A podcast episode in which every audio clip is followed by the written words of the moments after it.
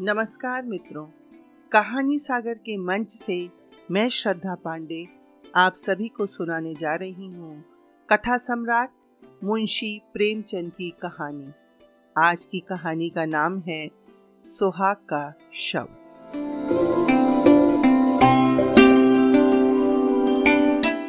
सुहाग का शव मुंशी प्रेमचंद की अत्यंत मार्मिक तथा लंबी कहानी है, इसलिए मैं ये कहानी दो भागों में विभक्त करके सुनाने जा रही हूँ।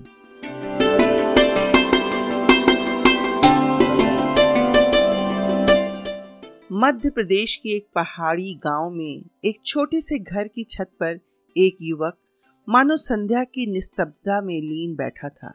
सामने चंद्रमा के मलिन प्रकाश में उदी पर्वतमालाएँ, अनंत के स्वप्न की भांति गंभीर, रहस्यमय संगीतमय मनोहर मालूम होती थी। उन पहाड़ियों के नीचे जलधारा की एक रौप्य रेखा, ऐसी मालूम होती थी, मानो उन पर्वतों का समस्त संगीत, समस्त गांधीर्य संपूर्ण रहस्य इसी उज्जवल प्रवाह में लीन हो गया हो। युवक की वेशभूषा से प्रकट होता था कि उसकी दशा बहुत संपन्न नहीं है। हाँ उसके मुख से तेज और मनस्विता झलक रही थी। उसकी आँखों पर ऐनक न था, न मूछे मुड़ी हुई थी, न बाल संवारे हुए थे। कलाई पर घड़ी न थी, यहाँ तक कि कोट की जेब में फाउंटेन भी न था। या तो वह सिद्धांत का प्रेमी था, या आडंबरों का शत्रु।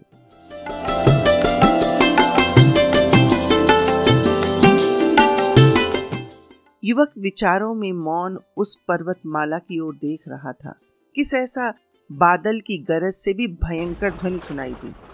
नदी का मधुर गान उस भीषण नाद में डूब गया। ऐसा मालूम हुआ, मानो उस भयंकर नाद ने पर्वतों को भी हिला दिया। मानो पर्वत में कोई घोर संग्राम छिड़ गया है। ये रेलगाड़ी थी जो नदी पर बने एक पुल से चली आ रही थी। एक युवती कमरे से निकलकर छत पर आई और बोली, आज अभी से गाड़ी आ गई। इसे भी आज ही बैर निभाना था। युवक ने युवती का हाथ पकड़कर कहा, प्रिय, मेरा जी चाहता है कहीं न जाऊँ। मैंने निश्चय कर लिया है। मैंने तुम्हारी खातिरी हामी भरी थी, पर अब जाने की इच्छा नहीं होती। तीन साल कैसे कटेंगे? युवती ने कातर स्वर में कहा, तीन साल के वियोग के बाद फिर तो जीवन पर्यंत कोई बाधा न खड़ी होगी। एक बार जो निश्चय कर लिया, उसे पूरा कर ही डालो। अनंत सुख की आशा में मैं सारे कष्ट झेल लूँगी। ये कहते हुए युवती जलपान लाने के बहाने से फिर भीतर चली गई। आंसुओं का आवेग उसके काबू से बाहर हो गया।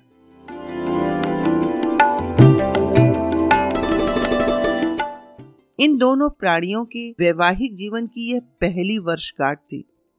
युवक बंबई विश्वविद्यालय में एमए की उपाधि लेकर के नागपुर के एक कॉलेज में अध्यापक था। नवीन युग की नई नई वैवाहिक और सामाजिक क्रांति ने उसे लेश मात्र भी विचलित न किया था। पुरानी प्रथाओं से ऐसी प्रगाढ़ ममता कदाचित वृद्ध जनों को भी कम होगी। प्रोफेसर हो जाने के बाद उसके माता पिता ने इस बालिका से उसका विवाह करा दिया। प्रथा अनुसार ही उस आँख मिचौनी के खेल में उन्हें प्रेम का रत्न मिल गया। केवल छुट्टियों में यहाँ पहली गाड़ी से आता और आखिरी गाड़ी से जाता। ये दो चार दिन मीठे स्वप्न के समान कट जाते थे। दोनों बालकों की भांति रो रो कर विदा होते। इस कोठे पर खड़ी होकर वह उसको देखा करती जब तक निर्दयी पहाड़ियाँ उसे आड़ में न कर लेती। पर अभी साल भी न गुजरने पाए कि वियोग ने अपना षड्यंत्र रचना शुरू कर दिया। केशव को विदेश जाकर शिक्षा पूरी करने के लिए वृत्ति मिल गई। मित्रों ने बधाइयाँ दी। किसके ऐसे भाग्य हैं जिसे बिना मांगे स्वभाग्य निर्माण का ऐसा अवसर प्राप्त हो? केशव बहुत प्रसन्न न था। वह इसी दुविधा में पड़ा हुआ घर आया। माता पिता तथा अन्य संबंधियों ने इस यात्रा का घोर विरोध किया। नगर में जितनी बधाइयाँ मिली थी, यहाँ उससे कहीं अधिक बाधाएँ मिली। किंतु सुभद्रा की उच्चाकांक्षाओं की सीमा न थी। वह कदाचित केशव को इंद्रासन पर बैठा हुआ देखना चाहती थी। उसके सामने तब भी वही पति सेवा का आदर्श होता था। वह तब भी उसके सिर में तेल डालेगी, उसकी धोती छाटेगी, उसके पाँव दबाएगी, उसके पंखा झलेगी। उपासक की महत्वाकांक्षा उपास्य के प्रति होती है। वह उसका सोने का मंदिर बनवाएगा। उसके सिंहासन को रत्नों से सजाएगा, स्वर्ग से पुष्प लेकर भेंट करेगा, पर स्वयं वही उपासक रहेगा। जटा के स्थान पर मुकुट या कौपीन की जगह पर पीताम्बर की लालसा उसे कभी नहीं सताती। सुभद्रा ने उस वक्त तक दम न लिया, जब तक केशव ने विलायत जाने का वादा न कर लिया। माता पिता ने उसे कलंकनी और न जाने क्या क्या कहा, पर अंत में सहमत हो गए। सब तैयारियाँ हो गईं। स्टेशन समीप था। यहाँ गाड़ी देर तक खड़ी रहती थी। स्टेशनों के समीपस्थ गाँव के निवासियों के लिए गाड़ी का आना शत्रु का धावा नहीं, मित्र का पदार्पण है। गाड़ी आ गई। सुभद्रा जलपान बनाकर पति को हाथ धुलाने आई थी। इस समय केशव की प्रेम कातर आपत्ति ने उसे एक क्षण के लिए विचलित कर दिया। हाँ कौन जानता था, तीन साल में क्या हो जाए? मन में एक आवेश उठा कह दू, प्यारे, मत जाओ। थोड़ा ही खाएँगे, मोटा ही पहनेंगे। रो रो कर दिन तो न काटेंगे।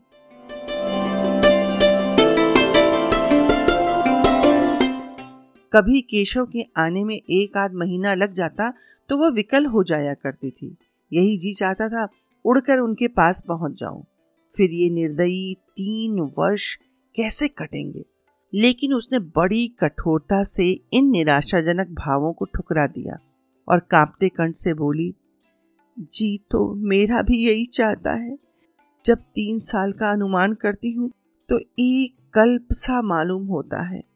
लेकिन जब विलायत में तुम्हारे सम्मान और आदर का ध्यान करती हूँ तो ये तीन साल, तीन दिन जैसे मालूम होते हैं। तुम तो जहाज़ पर पहुँचते ही मुझे भूल जाओगे। नए नए दृश्य तुम्हारे मनोरंजन के लिए आ खड़े होंगे। यूरोप पहुंचकर विद्वानों के सत्संग में तुम्हें घर की याद ना आएगी। मुझे रोने के सिवा और कोई धंधा नहीं। यही स्मृतियाँ ही मेरे जीवन का आधार होंगी। लेकिन क्या करूँ? जीवन की भोग लालसा तो नहीं मानती। फिर जिस वियोग का अंत जीवन की सारी विभूतियाँ अपने साथ लाएगा, वह वास्तव में तपस्या है। तपस्या के बिना तो वरदान नहीं मिलता ना? केशव को अब ज्ञात हुआ कि क्षणिक मोह के आवेश में स्वभाग्य निर्माण का ऐसा अच्छा अवसर त्याग देना मूर्खता है। खड़े होकर बोले, रोना धोना मत, नहीं तो मेरा जी न लगेगा। सुभद्रा ने उसका हाथ पकड़कर हृदय से लगाते हुए उसके मुख की ओर सजल नेत्रों से देखा और बोली, पत्र बराबर भेजते रहना। सुभद्रा ने फिर आँखों में आँसू भरे हुए मुस्कुराकर कहा, देखना, विलायती मिसों के जाल में न फंस जाना। केशव फिर चारपाई पर बैठ गया और बोला, अगर तुम्हें यह संदेह है तो लो, मैं जाऊँगा ही नहीं। सुभद्रा उसके गले में बाहर डालकर विश्वासपूर्ण दृष्टि से देखी और बोली, मैं दिल लगी कर रही थी। अगर इंद्रलोक की अप्सरा भी आ जाए तो आँख उठाकर न देखो। ब्रह्मा ने ऐसी दूसरी रचना की ही नहीं। अच्छा बीच में कोई छुट्टी मिले तो एक बार चले आना। नहीं प्रिय, बीच में शायद छुट्टी न मिलेगी। मगर जो मैंने सुना कि तुम रो रो कर घुली जाती हो, दाना पानी छोड़ दिया है तो अवश्य चलाऊँगा ये फूल जरा भी कुमलाने न पाए। दोनों गले मिलकर विदा हो गए। बाहर संबंधियों और मित्रों का एक समूह खड़ा था।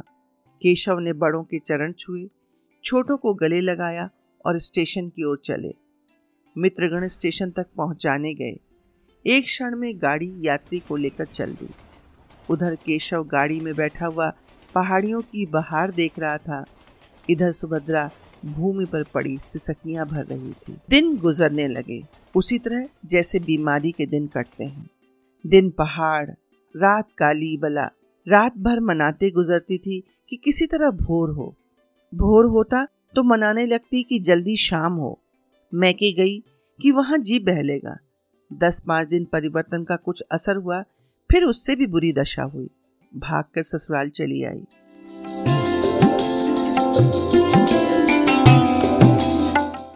पहले पाँच छह महीनों तक तो केशव के पत्र पंद्रहवें दिन बराबर मिलते रहे। उसमें वियोग के दुख कम नए नए दृश्यों का वर्णन अधिक होता था, पर सुभद्रा संतुष्ट थी। पत्र आते हैं, वह प्रसन्न है, कुशल से हैं, उसके लिए यही काफ़ी था। प्रतिकूल वह पत्र लिखती तो विरह व्यथा के सिवा उसे कुछ न सूझता था। कभी कभी जब जी बेचैन हो जाता तो पछताती कि व्यर्थ जाने दिया।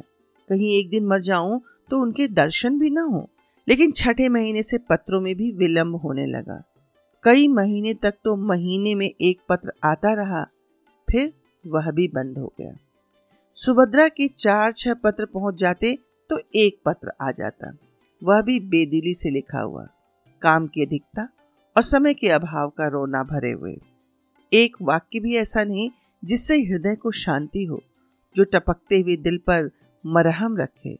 हा आदि से अंत तक प्रिय शब्द का नाम नहीं, सुभद्रा अधीर हो उठी। उसने यूरोप यात्रा का निश्चय कर लिया। वह सारे कष्ट सह लेगी, सिर पर जो कुछ पड़ेगी सह लेगी।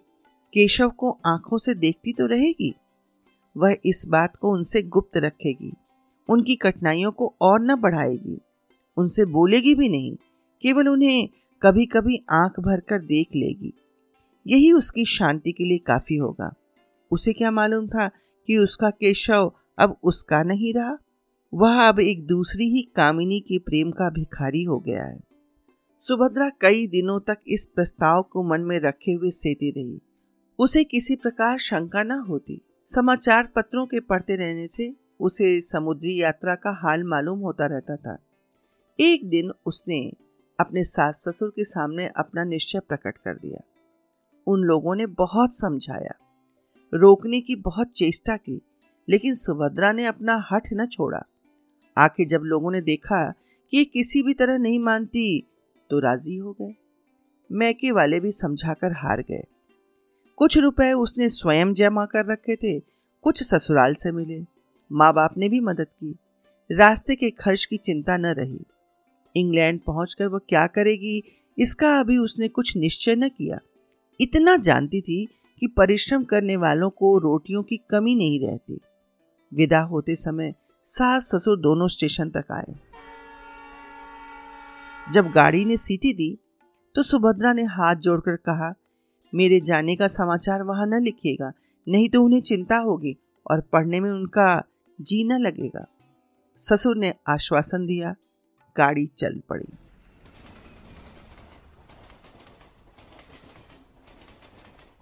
लंदन के उस हिस्से में, जहाँ इस समृद्धि के समय में भी दरिद्रता का राज्य है, ऊपर के एक छोटे से कमरे में सुभद्रा एक कुर्सी पर बैठी हुई है। उसे यहाँ आए आज एक महीना हो गया। यात्रा के पहले उसके मन में जितनी शंकाएँ थीं, सभी शांत होती जा रही हैं। बंबई से जहाज़ पर जगह पाने का प्रश्न बड़ी आसानी से हल हो गया।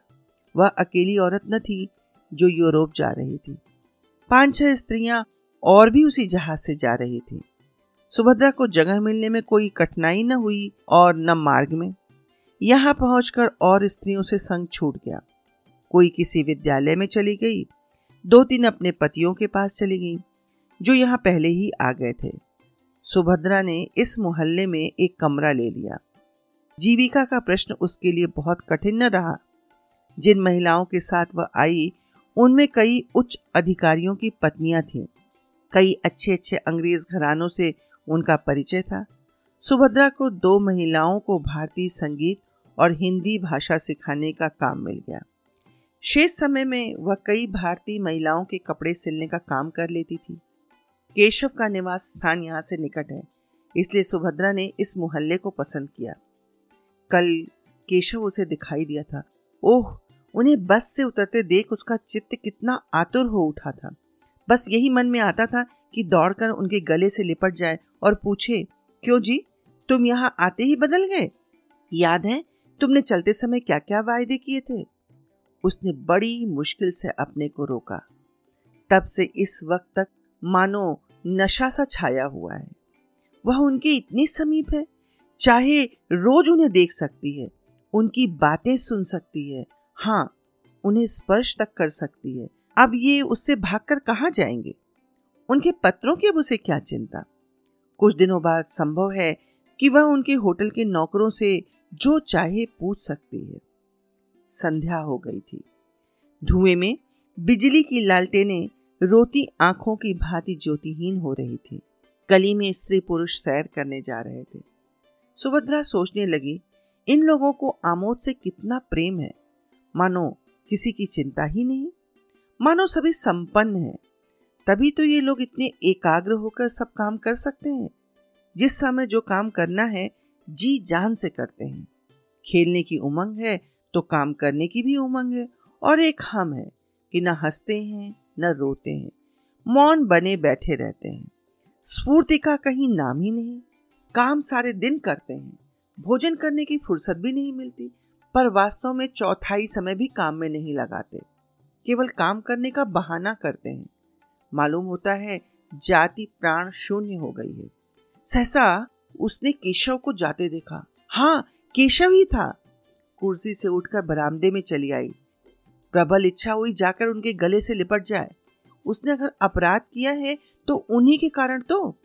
यदि वे बराबर पत्र लिखते जाते तो वो क्यों आती? लेकिन केशव के साथ ये युवती कौन है? अरे, केशव उसका हाथ पकड़े हुए हैं। दोनों मुस्कुरा मुस्कुरा कर बातें करते चले जाते हैं। ये युवती कौन है? सुभद्रा ने ध्यान से देखा। युवती का रंग सांवला था, वह भारतीय बालिका थी। उसका पहनावा भारतीय था। इससे ज़्यादा सुभद्रा को और कुछ न दिखाई दिया। उसने तुरंत जूते पहने, द्वार बंद किया और एक क्षण में गली में आ पहुँची। केशव अब दिखाई न देता था, पर वह जिधर गया था, उधर ही वह बड़ी तेज़ी से लपकी चली जाती थी। ये युवती कौन है? वह उन दोनों की बातें सुनना चाहते थे। उस युवती को देखना चाहते थे। उसके पाँव इतनी तेज़ी से उठ रहे थे, मानो दौड़ रही हो। पर इतनी जल्दी दोनों कहाँ अदृश्य हो गए? अब तक उसे उन लोगों के समीप पहुँच जाना चाहिए। शायद दोनों किसी बस पर जा बैठे। अब गली समाप्त करके एक चौड़ी सड़क पर आ पहुँची। दोनों तरफ़ बड़ी जगमगाती हुई दुकानें। जिनमें संसार की विभूतियाँ गर्व से फूली बैठी थी। कदम कदम पर होटल और रेस्टोरेंट थे। सुभद्रा दोनों ओर ताकती पग पग पर भ्रांति के कारण मचलती, कितनी दूर निकल आई कुछ खबर नहीं। फिर उसने सोचा, यू कहाँ तक चली जाऊँगी? कौन जाने किधर गए? चलकर फिर अपने बरामदे से देखूँ। आखिर इधर से गए हैं तो इधर से ही लौटेंगे भी। ये ख्याल आते ही वह घूम पड़ी। और उसी तरह दौड़ती हुई अपने स्थान की ओर चली। जहाँ वह पहुँची तो बारह बज गए थे और इतनी देर उसे चलते ही गुजरा। एक क्षण भी उसने कहीं विश्राम नहीं किया। वह ऊपर पहुँची तो गृह स्वामी ने कहा, तुम्हारे लिए बड़ी देर से भोजन रखा हुआ है। सुभद्रा ने भोजन अपने कमरे में मंगा लिया, पर खाने की सुध किसे वह उसी बरामदे में उसी तरह टकटकी लगाए खड़ी थी जिधर केशव गया था। एक बज गया, दो बज गया, फिर भी केशव नहीं लौटा। उसने मन में कहा, वे किसी दूसरे मार्ग से चले गए होंगे। मेरा यहाँ खड़ा रहना व्यर्थ है। चलूँ, सो रहूँ, लेकिन फिर ख्याल आया, कहीं आ न रहे हो। मालूम नहीं उसे कब नींद आ गई।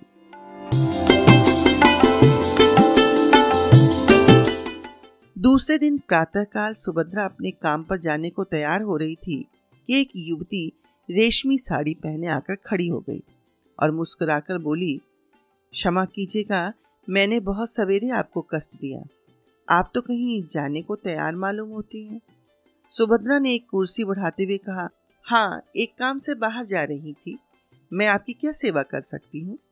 यह कहते हुए सुभद्रा ने युवती को सिर से पाँव तक उसी आलोचनात्मक दृष्टि से देखा, जिससे स्त्रियाँ ही देख सकती हैं। सौंदर्य की किसी भी परिभाषा से उसे सुंदरी नहीं कहा जा सकता था। उसका रंग सांवला, मुँह कुछ चौड़ा, नाक कुछ चपटी, कद भी छोटा और शरीर भी कुछ स्थूल था। आँखों पर ऐनक लगी हुई थी, लेकिन इन सब कारणों के होते हुए भी उसमें कुछ ऐसी बात थी, जो आँखों को अपनी ओर खींच लेती थी।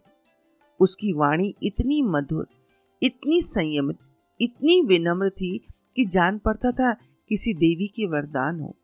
सुभद्रा उसके सामने हल्की एवं तुक्ष मालूम होती थी। युवती ने कुर्सी पर बैठते हुए कहा, अगर मैं भूलती हूँ तो मुझे क्षमा कीजिएगा। मैंने सुना है आप कुछ कपड़े भी सीती हैं जिसका प्रमाण ये है कि यहाँ सीविंग मशीन मौजूद है। सुभद्रा मैं दो स्त्रियों को भाषा पढ़ाने जाया करती हूँ। शेष समय में कुछ सिलाई भी करती हूँ। आप कपड़े लाई हैं?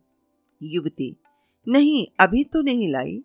यह कहते हुए उसने लज्जा से सिर झुकाकर मुस्कुराते हुए कहा, बात यह है कि मेरी शादी होने जा रही है। मैं वस्त्राभूषण सब हिंदुस्तानी रखना चाहती हूँ। विवाह भी वैदिक रीति से ही होगा। ऐसे कपड़े यहाँ आप ही तैयार कर सकती हैं। सुभद्रा ने हंसकर कहा मैं ऐसे अवसर पर आपके जोड़े तैयार करके अपने को धन्य समझूँगी। वह शुभ तिथि कब है? युवती ने सकुचाते हुए कहा, वे तो कहते हैं इसी सप्ताह में हो जाए, पर मैं उन्हें टालती आती हूँ। मैंने तो चाहा कि भारत लौटने पर विवाह होता, पर वे इतने उतावले हो रहे हैं कि कुछ कहते नहीं बनता। अभी तो मैंने यही कहकर टाला है कि मेरे कपड़े सिल रहे हैं। सुभद्रा तो मैं आपके जोड़े बहुत जल्दी दे दूँगी। युवती ने हंसकर कहा, मैं तो चाहती हूँ कि आप महीना लगा दें। सुभद्रा, वाह, मैं इस शुभ कार्य में क्यों विघ्न डालने लगी? मैं इसी सप्ताह में आपके कपड़े दे दूँगी और उनसे इसका पुरस्कार लूँगी? युवती खिलखिलाकर हँसी। कमरे में प्रकाश की लहरें से उठ गई। बोली, इसके लिए तो पुरस्कार वही देंगे, बड़ी खुशी से देंगे। और तुम्हारे कृतज्ञ होंगे। मैंने प्रतिज्ञा की थी कि विवाह के बंधन में नहीं पड़ूँगी, पर उन्होंने मेरी प्रतिज्ञा तोड़ दी। अब मुझे मालूम हो रहा है कि प्रेम की बेड़ियाँ कितनी आनंदमय होती हैं। तुम तो अभी हाल में ही आई हो, तुम्हारे पति भी साथ आए होंगे। सुभद्रा ने बहाना किया, बोली, वे इस समय जर्मनी में हैं। संगीत से उन्हें बहुत प्रेम है ना? संगीत का अध्ययन करने के लिए वहाँ गए हैं। तुम भी संगीत जानती हो? बहुत थोड़ा। केशव को भी संगीत से बड़ा प्रेम है। केशव का नाम सुनकर सुभद्रा को ऐसा मालूम हुआ जैसे बिच्छू ने काट लिया। वह चौक पड़ी। युवती ने पूछा, आप चौक कैसे गई? क्या केशव को जानती हो? सुभद्रा ने बात बनाकर कहा, नहीं, मैंने ये नाम कभी नहीं सुना। वे यहाँ क्या करते हैं? सुभद्रा को ख्याल आया, क्या केशव किसी दूसरे आदमी का नाम नहीं हो सकता? इसलिए उसने ये प्रश्न किया उसी जवाब पर उसकी ज़िंदगी का फैसला था। युवती ने कहा, यहाँ विद्यालय में पढ़ते हैं, भारत सरकार ने उन्हें भेजा है। अभी साल भर ही पहले आए हुए हैं। तुम देखकर प्रसन्न होगी, तेज और बुद्धि की मूर्ति समझ लो। यहाँ के अच्छे अच्छे प्रोफेसर उनका आदर करते हैं। ऐसा सुंदर भाषण तो मैंने किसी के मुँह से सुना ही नहीं। जीवन आदर्श है।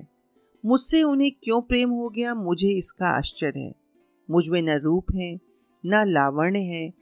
मेरा यह सौभाग्य है तो मैं शाम को कपड़े लेकर आऊँगी? सुभद्रा ने मन में उठते हुए वेग को संभाल कर कहा, अच्छी बात है। जब युवती चली गई तो सुभद्रा फूट फूट कर रोने लगी। ऐसा जान पड़ता था, मानो देह में रक्त ही नहीं, मानो प्राण निकल गए हैं। वह कितनी निस्सहाय, कितनी दुर्बल है, इसका आज अनुभव हुआ। ऐसा मालूम हुआ मानो संसार में उसका कोई नहीं। अब उसका जीवन व्यर्थ है। उसके लिए अब जीवन में रोने के सिवा और क्या है? उसकी सारी ज्ञानेन्द्रियाँ शिथिल सी हो गई थी।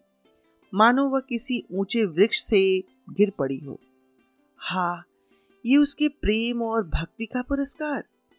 उसने कितना आग्रह करके केशव को यहाँ भेजा था। इसलिए कि यहाँ आते ही उसका सर्वनाश कर दें। पुरानी बातें याद आने लगी। केशव की वह प्रेमातुर आँखें सामने आ गईं। वह सरल, सहज मूर्ति आँखों के सामने नाचने लगी। उसका जरा सा सिर धमकता तो केशव कितना व्याकुल हो जाता था। एक बार जब उसे फसली बुखार हुआ था तो केशव घबराकर पंद्रह दिन की छुट्टी लेकर घर आ गया था और उसके सिरहाने बैठा, रात भर पंखा झलता रहा। वही केशव, अब इतनी जल्दी उससे ऊब उठा? उसके लिए सुभद्रा ने कौन सी बात उठा रखी? वह तो उसी को अपना प्राणाधार, अपना जीवन धन, अपना सर्वस्व समझती थी। नहीं नहीं, केशव का दोष नहीं। सारा दोष इसी का है। इसी ने अपनी मधुर बातों से उसे वशीभूत कर लिया है। इसकी विद्या, बुद्धि और वाक्पटुता ने ही उनके हृदय पर विजय पाई होगी। हाय, उसने कितनी बार केशव से कहा था, मुझे भी पढ़ाया करो। लेकिन उन्होंने हमेशा यही जवाब दिया, तुम जैसी हो, मुझे वैसी ही पसंद हो। मैं तुम्हारी स्वाभाविक सरलता को पढ़ा पढ़ा कर मिटाना नहीं चाहता। केशव ने उसके साथ कितना बड़ा अन्याय किया, लेकिन यह उनका दोष नहीं। यह तो इसी यौवन मतवाली छोकरी की माया है।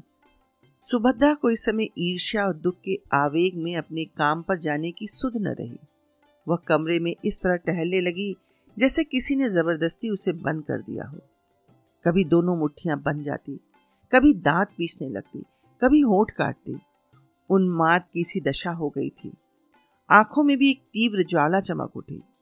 ज्यो ज्यो केशव के इस निष्ठुर आघात को सोचती, उन कष्टों को याद करती, जो उसने उसके लिए झेले थे, उसका चित्त प्रतिकार के लिए विकल हो जाता था। अगर कोई बात हुई होती आपस में कुछ मनोमालिन्य का लेश भी होता तो उसे इतना दुख न होता। यह तो उसे ऐसा मालूम होता कि मानो कोई हँसते हँसते अचानक गले पर चढ़ बैठे। अगर वह उनकी योग्य नहीं थी तो उन्होंने उससे विवाह ही क्यों किया था? विवाह करने के बाद भी उसे क्यों न ठुकरा दिया? क्यों प्रेम का बीज बोया था? और आज जब वह बीज पल्लवों में लहराने लगा उसकी जड़ें उसके अंतस्थल के एक एक अणु में प्रविष्ट हो गईं, उसका रक्त उसका सारा उत्सर्ग वृक्ष को सींचने और पालने में प्रवृत्त हो गया। तो वह आज उसे उखाड़ कर फेंक देना चाहता है। क्या हृदय के टुकड़े टुकड़े हुए बिना वृक्ष उखड़ जाएगा? सहसा उसे एक बात याद आई। हिंसात्मक संतोष से उसका उत्तेजित मुखमंडल और भी कठोर हो गया। केशव ने अपने पहले विवाह की बात इस युवती से गुप्त रखी होगी। सुभद्रा इसका भंडा फोड़ करके केशव के सारे मंसूबों को धूल में मिला देगी उसे अपने ऊपर क्रोध आया कि युवती का पता क्यों न पूछ लिया। उसे एक पत्र लिखकर केशव की नीचता, स्वार्थपरता और कायरता की कलई खोल देती। उसके पांडित्य, प्रतिभा और प्रतिष्ठा को धूल में मिला देती। खैर, संध्या समय तो वह कपड़े लेकर आएगी उस समय उससे सारा कच्चा चिट्ठा बयान कर दूँगी। धन्यवाद। आगे का भाग कल। इस कहानी का रहस्यमयी एवं मरमाहत कर देने वाला भाग सुनने के लिए आप सभी श्रोतागण जुड़े रहिए। मैं कल सुहाग के शव का अगला भाग प्रेषित करूँगी।